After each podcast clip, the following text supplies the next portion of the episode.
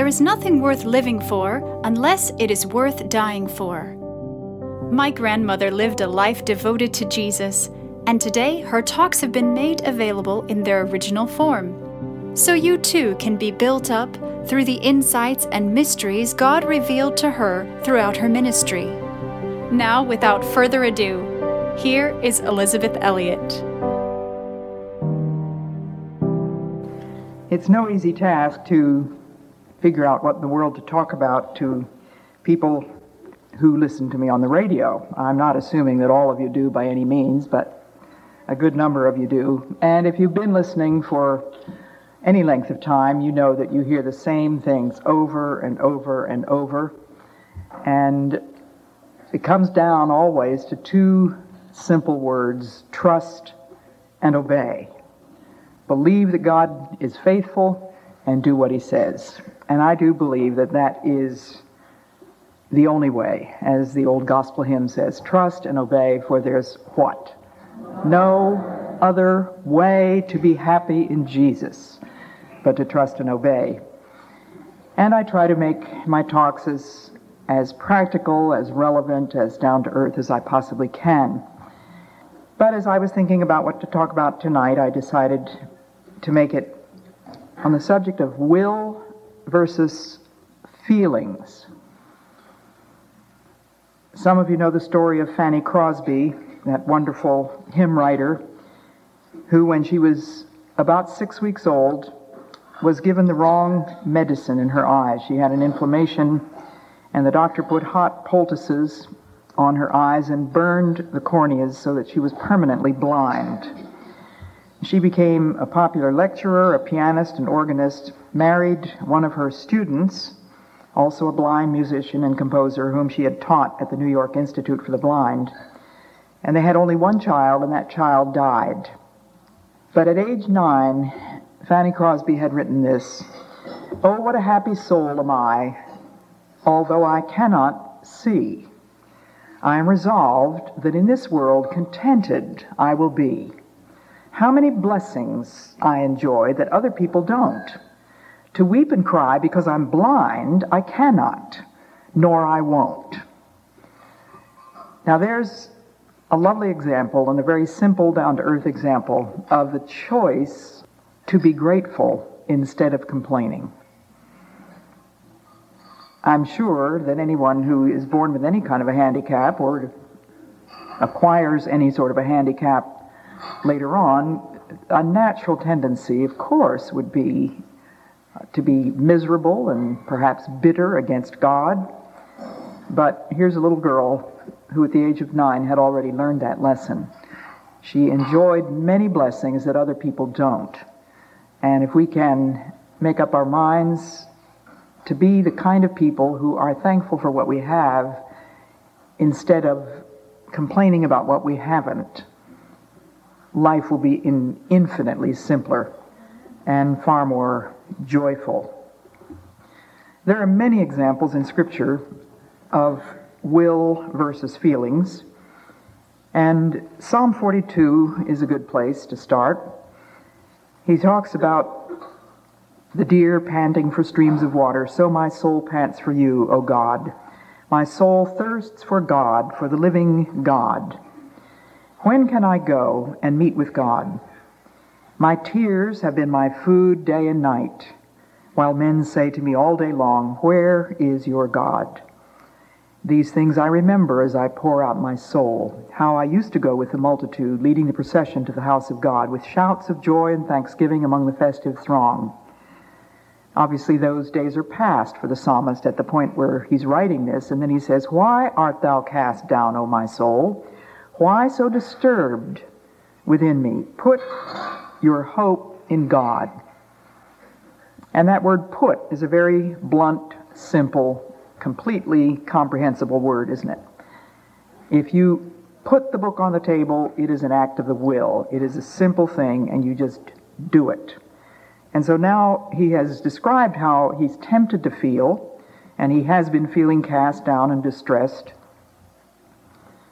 And it's as though he takes himself by the scruff of the neck and says, Why are you cast down, my soul? Put your hope in God. for I will yet praise him, my Savior and my God. My soul is downcast within me, therefore I will remember you. And I thought that was a very interesting combination of words there. My soul is downcast within me, therefore, for the very reason that it is downcast, I am going to put my hope in God and remember God. And he ends with, in verse 9, I say to God, my rock, why have you forgotten me? Here's this natural feeling again coming to the surface. Why must I go about mourning, oppressed by my enemy? My bones suffer mortal agony as my foes taunt me, saying to me all day long, Where is your God? And it's very possible that some of you have been taunted with those words, perhaps from someone else, or perhaps from our arch enemy, the devil. And he certainly is there to taunt us. Where is your God? And then the psalm ends with, Why are you cast down on my soul? Why so disturbed within me? Put your hope in God, for I will yet praise him. And in another place in the Psalms, he says, What time I am afraid, I will trust. And so we've got those two things, will and feelings, juxtaposed in one verse. Fear is a feeling, isn't it? It's an emotion. And when I am afraid, this is what I will do. He says, I will put my trust in you. All of us act against our feelings quite often. Now, probably none of us acts against our feelings as often as we should. But suppose we take the example of getting up in the morning. I don't suppose that everybody here is just so eager and enthusiastic about the idea of getting out of bed on a freezing winter morning as some other people might be. But if when the alarm clock goes off, you you put your feet on the floor, not because you want to, but because you decide to, because you have to, because you will to. You have things to do. So let's not. Uh, misunderstand what we're talking about will versus feelings.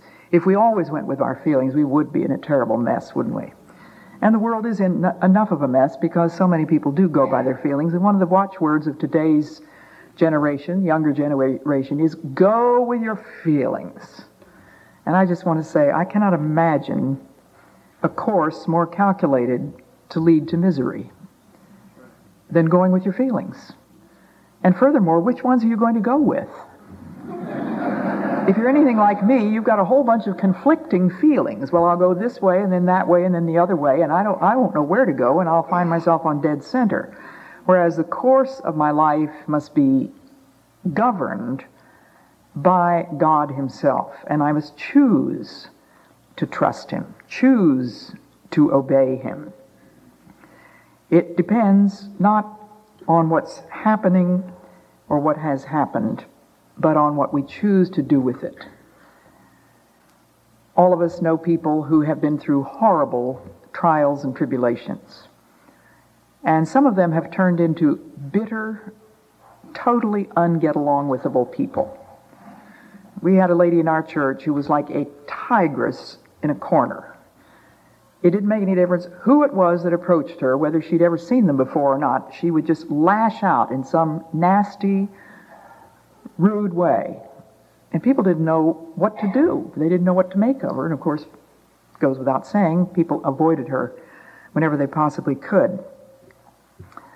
And I couldn't help believing this, this poor lady must have had some terrible trauma in her background, something that made her very bitter, probably bitter against God, which invariably shows itself in bitterness against people.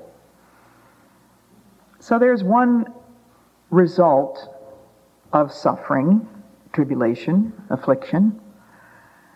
But then you also know people who have been through equally bad things and they've turned out pure gold. What makes the difference?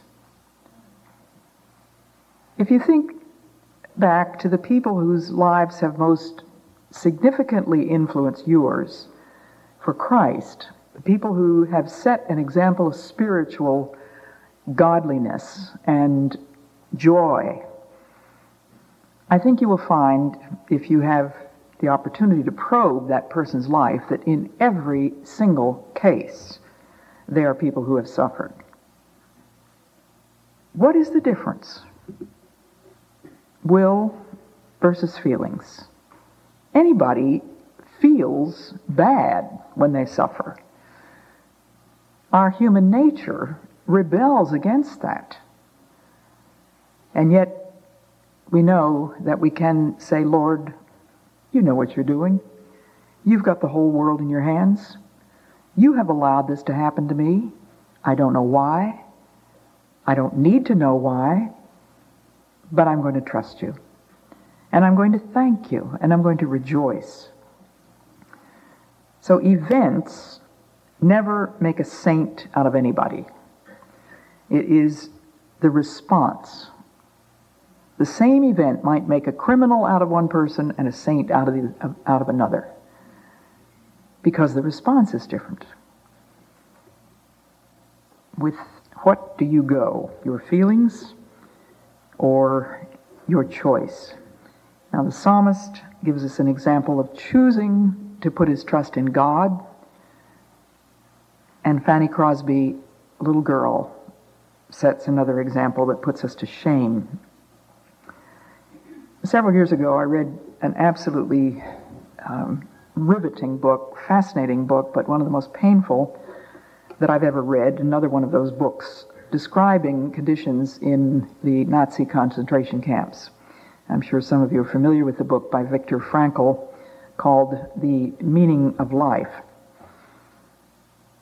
And although Viktor Frankl didn't write from a Christian standpoint, he certainly believed in God, and he describes the different ways in which people responded to the hideous treatment, and I cannot imagine any worse suffering than that which has been endured by millions uh, and of course, there were six million or so killed, but there were also millions who survived. And I know one of those myself. She lives in Massachusetts. She still has the tattoo on her arm, and she has told me what it was like in Auschwitz. But Viktor Frankl said that there were those people, there were always a few people who would give their one daily piece of bread to somebody else. And they would go around the camp comforting people, although they themselves were in exactly the same situation. And when one man was punished by fasting for two days, these people would refuse their food for two days in order to comfort and support this man. The difference, he says, is the choice of attitudes. And it was the people who chose the right attitudes that survived most often. You know, doctors will tell us that there is nothing worse for your health than bitterness and anger and resentment bottled up inside. It can kill you. It can give you cancer, they say. Now, I'd like you to give yourself a little test about this question of your will versus your feelings. How about the matter of prayer in your life? How much of it do you do? How joyfully do you do it? With what kind of feelings do you come out of your prayer time? Do you feel better all the time? Do you feel good because you think, well, I got that over with now? Um, did you feel God's conscious presence while you were praying? Were you full of delight? Did you feel spiritual or pious when you dragged yourself out of bed perhaps early in the morning in order to have quiet time with the Lord before you met anybody else? Or would you have said, I didn't really get a thing out of it? I went through the prayers, but I sure didn't get much out of it, and I felt coldness. Well, you're looking at somebody who feels that most of the time. I don't feel spiritual when I go to my prayer time. I don't consciously sense the presence of God. Those are my feelings. And I suppose it has things to do with my personality, but so what? You know, any psychiatrist would have a field day with my personality telling me I'm melancholic and uh, choleric and I don't know what horrible combination, whatever it is. And I could say, well, that's just me, you know, gang, you gotta love me because this is the way I am. And of course, the genes came down through all these people, and I happen to be working on photo albums for my grandchildren right now, and I have one picture of their great, great, great, great, great grandfather. And if you figure that out, in that generation, you would have 128 grandparents. Did you ever stop to think about that? You go back that far, you have 128 grandparents. Now, I only have one picture out of 128 to show to my grandchildren, but it, it does absolutely fascinate me to think that that man had certain genes which have been passed down through all the generations into me and hence into my daughter and into my grandchildren. That may be a reason, but it's not an excuse. It is never an excuse. I can't say to you, well, this is me, you gotta love me, gang, just the way I am. It's not gonna work because God has given us a new heart. We are a new act of creation. And He has given us the spirit of power and of love and of a sound mind.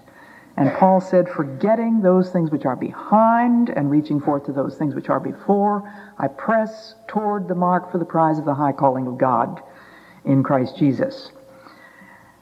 So I would think that maybe I should only speak for myself, but I know that one of the greatest tests for me daily is this matter of prayer.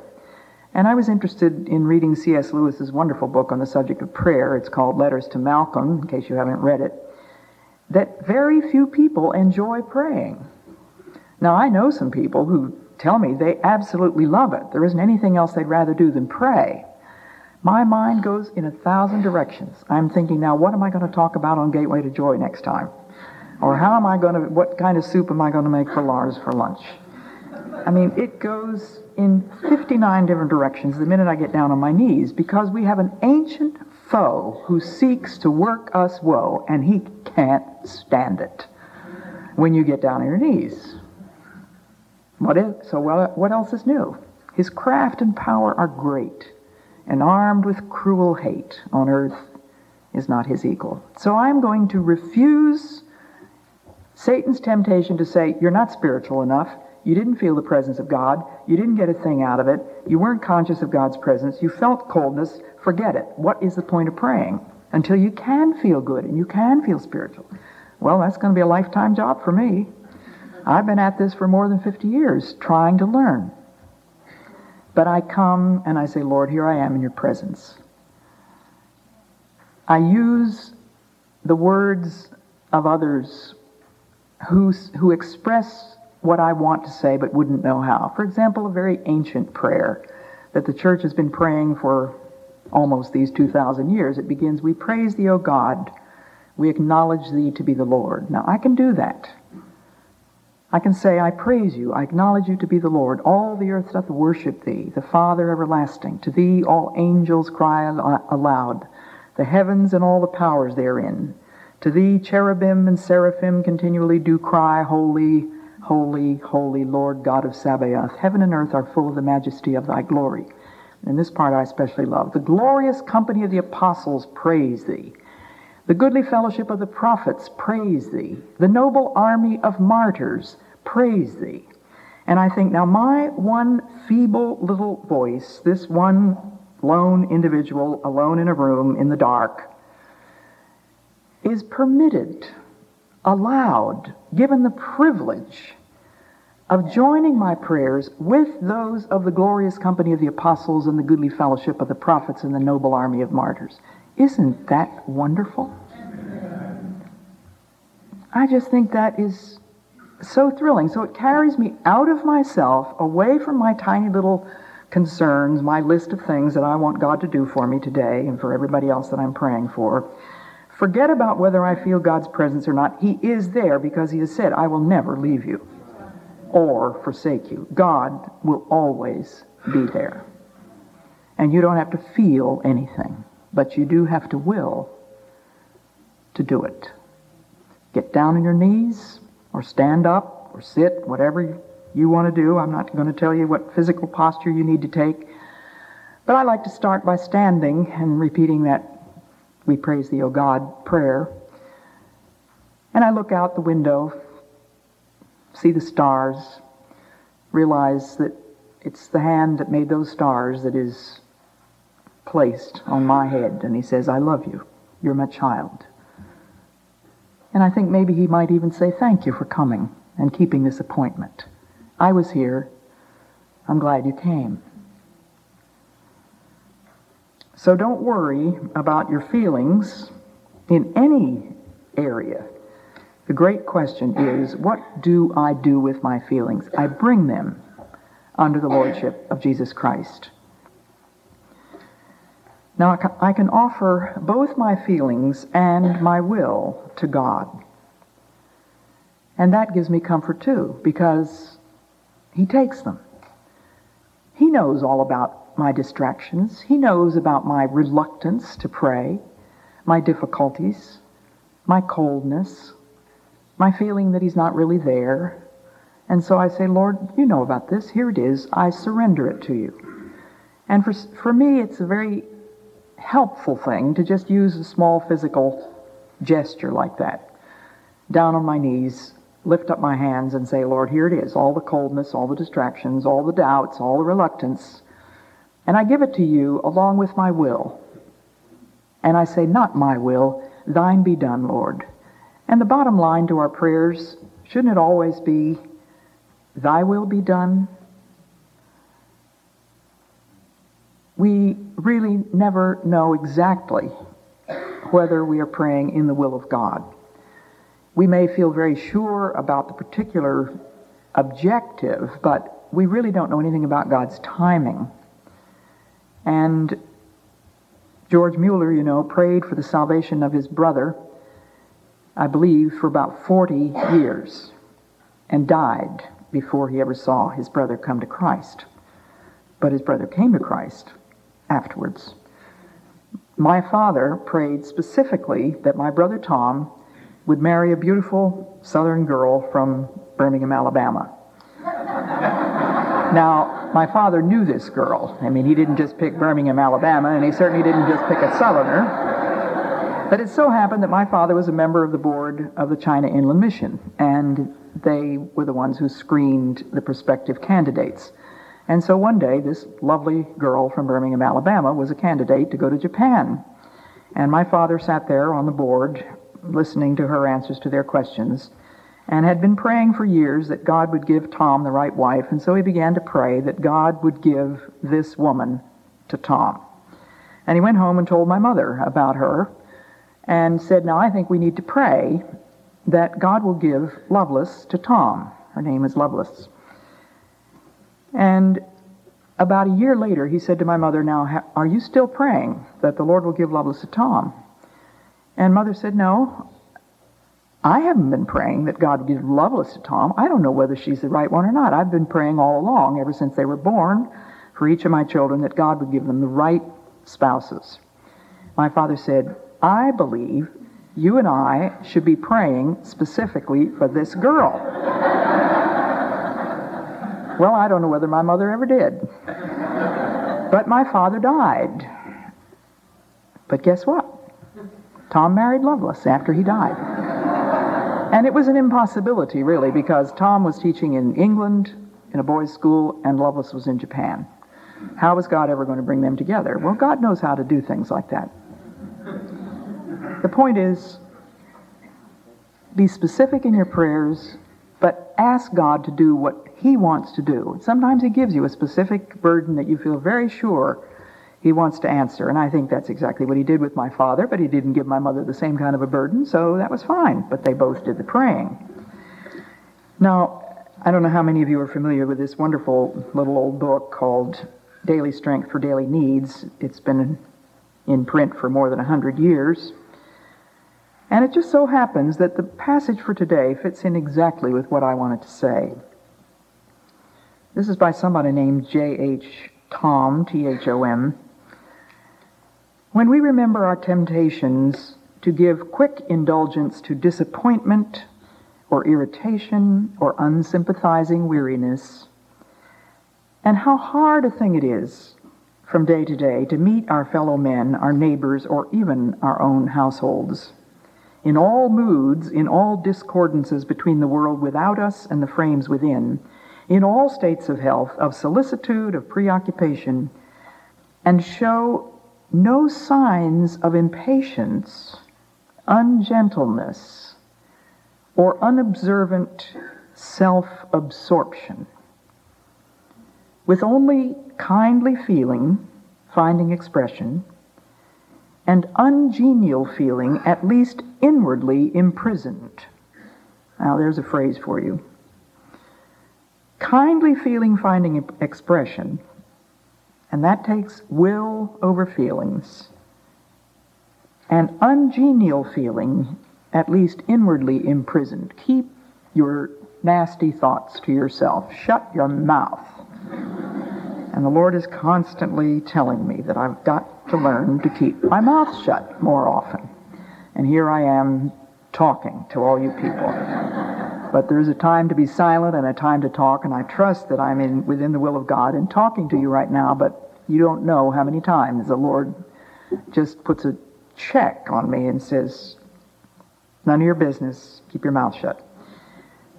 But I need to imprison inwardly my ungenial feelings. Then, he says, we shall be ready to acknowledge that the man who has thus attained is master of himself and in the graciousness of his power is fashioned upon the style of the perfect man. Disappointment, irritation, unsympathizing weariness. Feelings, aren't they? Little disappointment. Your plan didn't work out. You didn't get to do exactly what you wanted to do. Some interruption came. How do you respond? Do you imprison your ungenial feelings? Or do you just let it all hang out? Do you fall to pieces? I've been greatly taught by a book called Prayer in Faith. And please don't ask me where, to, where you can find it. It's been out of print for years. This person is talking about the psalmist's word, they that sow in tears shall reap in joy. She says it is good that we should have to submit to what we do not understand. It teaches us the laws of faith and hope. It is good that we should have to do what we would rather not, in circumstances not of our choice. It is good that there should be always something to prick us on, something to remind us that we are in an enemy's country and belong to a marching column. It is good that every creature we lean upon should fail or disappoint us. It is good that we should meet with checks and failures in what we undertake to keep us humble and prayerful.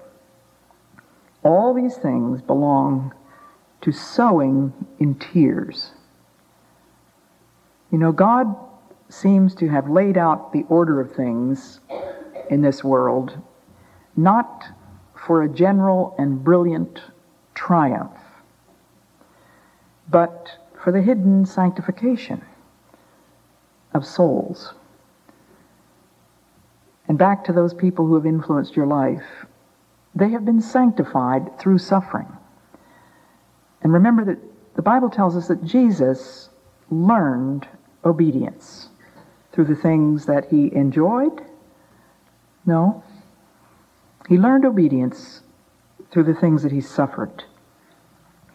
Now, I want to say a word to you, parents of young children. Have you thought about how important it is to teach even small children to control their feelings? Do you have to let children scream and cry? Well, my mother always would say to us, if you don't stop crying, I am going to what? I imagine some of you mothers would have said the same thing. Give you something to cry about. And we knew exactly what that was that little 18 inch switch over the door of every room in the house. And Amy Carmichael tells in her biography of how when she was a small child, she came to her mother and said she had a very terrible pain. So her mother gave her some pink powder. And Amy came back and said, But it's, it hasn't gone away. It's a very bad pain. And her mother said, I'm so sorry, sweetheart. But mother, it is an unbearable pain. And her mother said, I'm afraid you must bear it patiently. Well, I'm sure that my daughter must have taught that to her little Colleen when Colleen was a very small child because I happened to be at dinner one evening and Colleen was sitting in her high chair and she had skinned her knee or something. She had some minor bruise. And in the middle of the meal, apropos of nothing, she looked up brightly and said to her mother, Mommy, am, am I bearing this patiently? and not very long ago, Val said that her youngest, Theo, refused to eat his food, the food that she had put in front of him, and he simply began to scream, and he can raise the roof. And she looked him straight in the eye. She spoke his name, and she said very quietly, Theo, Theo, you may not scream. And he continued to scream. And so she quietly removed him from the high chair. She didn't yank him out. She didn't scream at him or yell at him in any way. And she carried him over to the sofa in the family room, which he was still visible to us at the table. She put him down on the sofa and she got down on her knees in front of him and she looked him straight in the eye and she said, Theo, I want you to stop screaming. And you must eat your food. You may not scream, you must eat your food. And I think she must have repeated this three or four times. Finally, he had to be spanked. But that was an early lesson. This child was not yet three in learning to conquer his feelings by willing to obey his mother. And you, fathers and mothers, are God to your children. You represent the authority of God in their lives and all the other things the warmth and the love and the care and the protection and all the other things that God does for his children. So teach your small children self control. One of the things that I noticed about the Indians, I learned many, many lessons from the Indians that I lived with in the jungle of Ecuador and tried to put those into practice when I had a child of my own. And of course, Valerie was born on the edge of the jungle and grew up in the jungle, so she was just exactly like the Indian children in being able to put up with all kinds of hurts without making a fuss. Indians never fuss.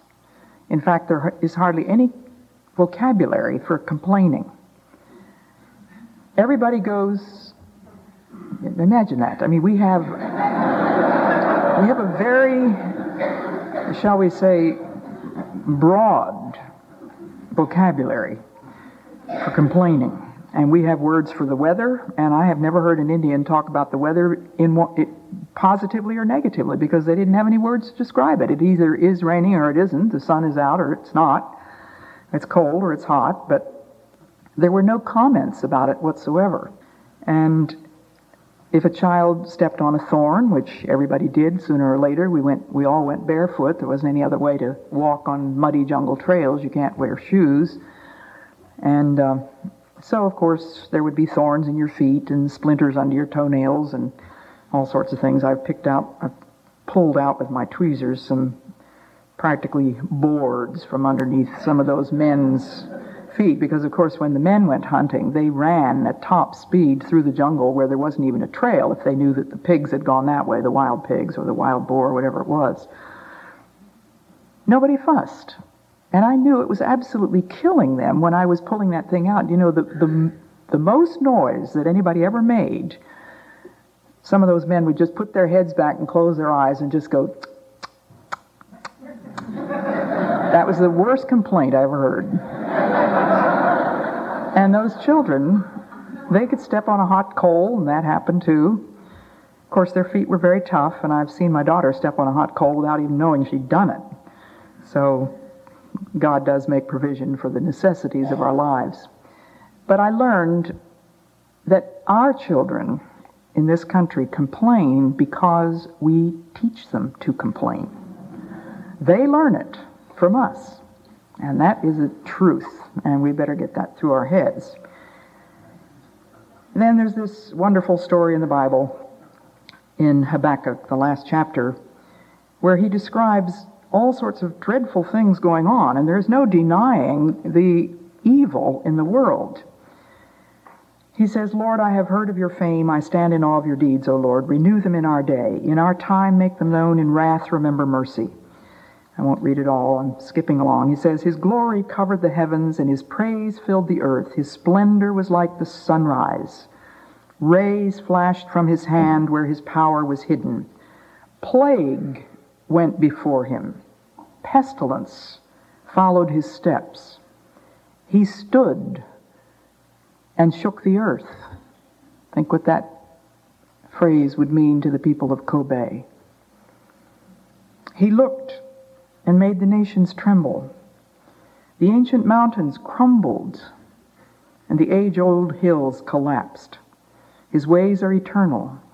I saw the tents of Cushan in distress, the dwellings of Midian in anguish. Were you angry with the rivers, O Lord? Think of the people in Europe, the floods. Was your wrath against the streams? Did you rage against the sea when you rode with your horses and your victorious chariots?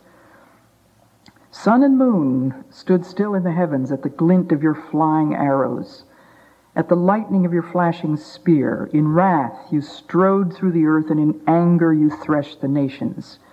You came out to deliver your people, to save your anointed one. You crushed the leader of the land of wickedness. You stripped him from head to foot. Now, these are great worldwide, global, and national calamities that he's talking about. And he says in verse 16, I heard, and my heart pounded.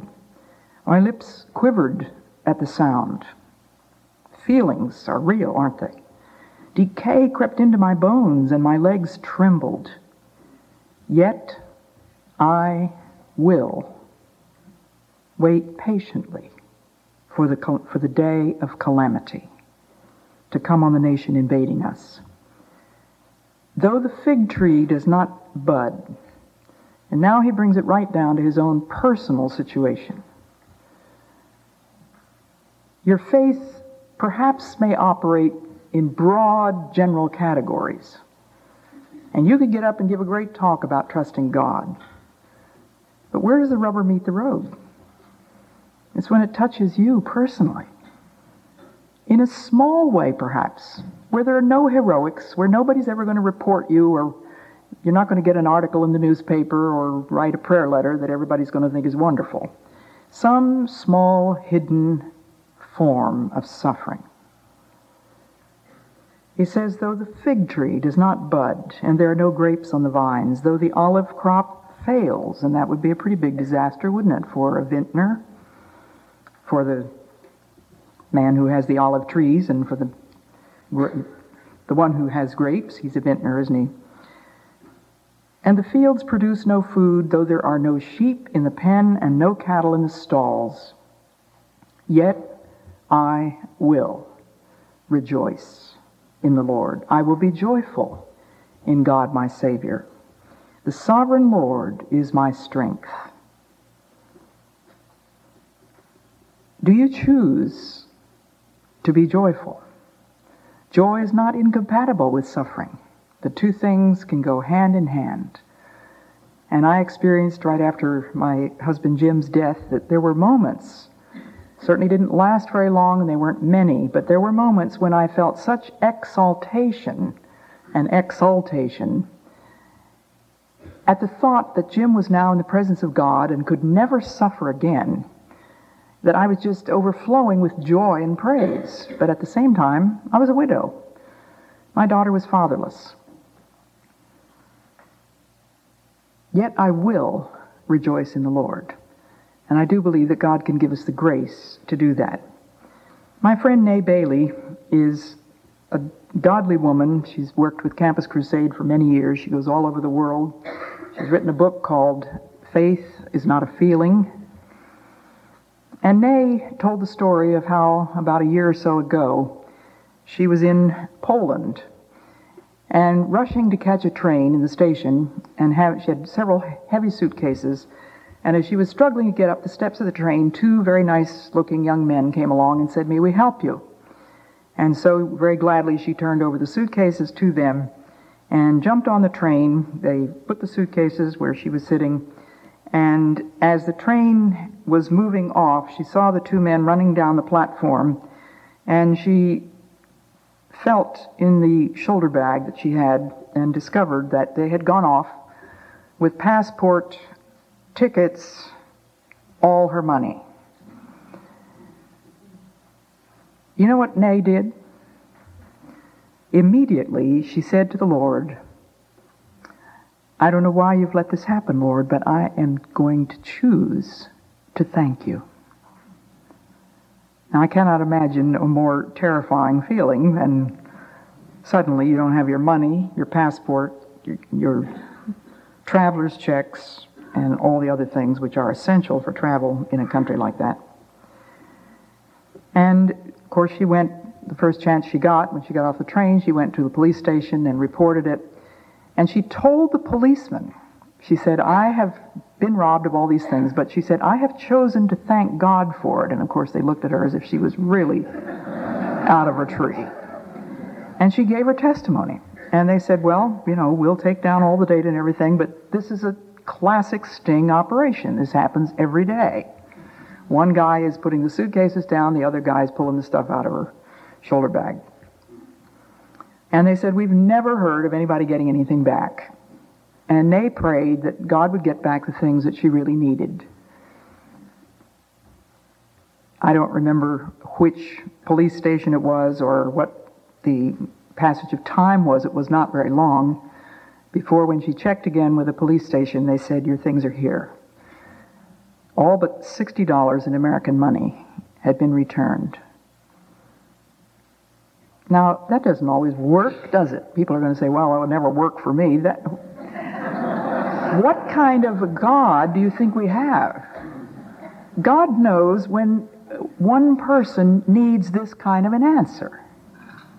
And God knows when another person doesn't need that kind of an answer. And so his answer is no. I have something else for you. And if the great apostle Paul went to the Lord three times and asked for the removal of that thorn, whatever it was, apparently a relatively trifling thing, but painful, and not the kind of thing one wants to live with if one can get rid of it. And God's answer was no. Why? Because he didn't love Paul? Because Paul wasn't spiritual enough? Because Paul didn't really know how to pray? Because Paul wasn't feeling good about praying? Or he didn't feel the consciousness of God's presence? No, God had something infinitely more important for Paul to learn. And he couldn't learn it without the thorn. Even Paul, that spiritual giant. And God said, What you need is not a miracle to get that thorn out of there. What you need is this lesson My grace is all you need. For my strength is made perfect in weakness. I like the translation that says, Power comes to its full strength in weakness. Will you choose to rejoice, to thank God in every circumstance? Those little hidden disappointments, those private irritations. If we don't practice in the little things, we're not going to be prepared for the big ones. May God help us faithfully to offer up both our wills and our feelings for His glory. God bless you.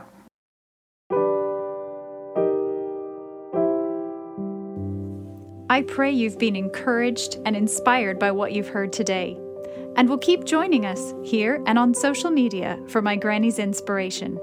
Until then, remember the eternal God is your refuge, and underneath are the everlasting arms.